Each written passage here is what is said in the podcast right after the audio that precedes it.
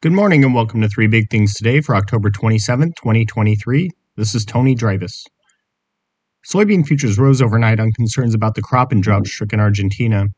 Extremely dry weather throughout most of the growing season curbed production in the South American country. Argentina is expected to produce 25 million metric tons of soybeans in the 2022 2023 marketing year, down from 43.9 million tons a year earlier, the U.S. Department of Agriculture said in a report earlier this month. Recent rainfall likely helped the crop, however, but won't be able to compensate for months of drought.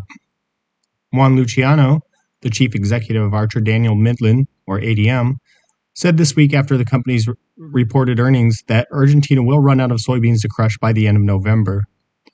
Prices also may be rising overnight on continued signs of demand for U.S. supplies. China bought 110,000 tons of, metric, of soybeans for delivery in the 2023 2024 marketing year, the USDA said yesterday. On Wednesday, the agency reported a separate sale of 126,000 metric tons of U.S. beans to China. Demand is also supporting corn prices as the USDA earlier this week said Mexico bought 117,200 tons from U.S. suppliers. Since the start of the marketing year on September 1st, the USDA has inspected 7.89 million metric tons of soybeans for export, up from 7.64 million during the same time frame a year earlier.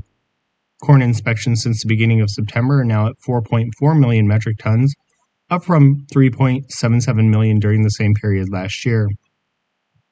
Soybean futures for November delivery jumped 13 and a quarter cents to 13.13 and a half a bushel overnight on the Chicago Board of Trade. Soy meal was up 520 to 434.70 a short ton, and soy oil gained 0.6 cent to 52.34 cents a pound. Corn for December delivery added three and a quarter cents to 482 and a half a bushel. Wheat futures for December delivery fell a half cent to 579 a bushel, and Kansas City futures dropped two and three four cents to 652 a bushel. Corn sales to overseas buyers surged and soybean sales hit a marketing year high in the seven days that ended on October 19th, data from the USDA show. Export sales of corn totaled, totaled 1.35 million metric tons, up 53% from the previous week and 22% from the prior four week average, the agency said in a report. Mexico was the big buyer at 762,400 metric tons, followed by Colombia at 241,900 tons, and Japan at 149,400 tons. An unnamed country took 97,100 tons, and Costa Rica bought 64,300 tons of U.S. corn. Exports for the week were reported at 483,700 tons, down 6% week to week, and the lowest since the marketing year began on September 1st. Soybean sales jumped to 1.38 million metric tons last week, up 1% from the previous week and 43% from the average. That's also the largest amount purchased since the 2023 2024 marketing year started at the beginning of September. China purchased 1.17 million metric tons. Mexico bought 215,900 tons. Bangladesh was in for 172,800 tons. Taiwan took 85,200 tons. And Italy bought 50,000 tons. The total would have been higher, but an unknown destination canceled or- orders for 425,000 tons. Exports of U.S. soybeans last week also hit a marketing year high at 2.38 million metric tons, up 20% week over week.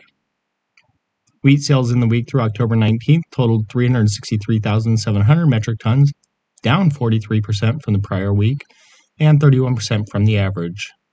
Mexico purchased 130,000 metric tons. Japan took 69,500 tons. China was in for 65,000 tons. Yemen bought 50,000 tons, and the Philippines purchased 30,000 tons.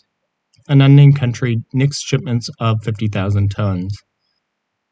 Exports for the seven day period were reported 131,600 tons, down by two thirds from the previous week and the lowest level since the marketing year for wheat started on June 1st, the USDA said in its report.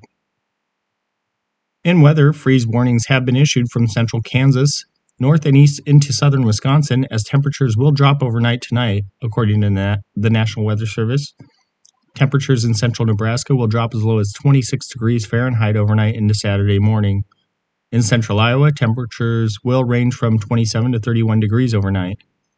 The freeze warnings in the region will begin at 10 p.m. and last through 10 a.m. tomorrow. A winter weather advisory has been issued for parts of northern Nebraska today, as snowfall and ice are forecast for the area. As much as 4 inches of snow is expected. The snow will begin shortly or will begin before or shortly after sunrise Saturday and end late Saturday night, the agency said. Accumulating snow and ice will make travel hazardous.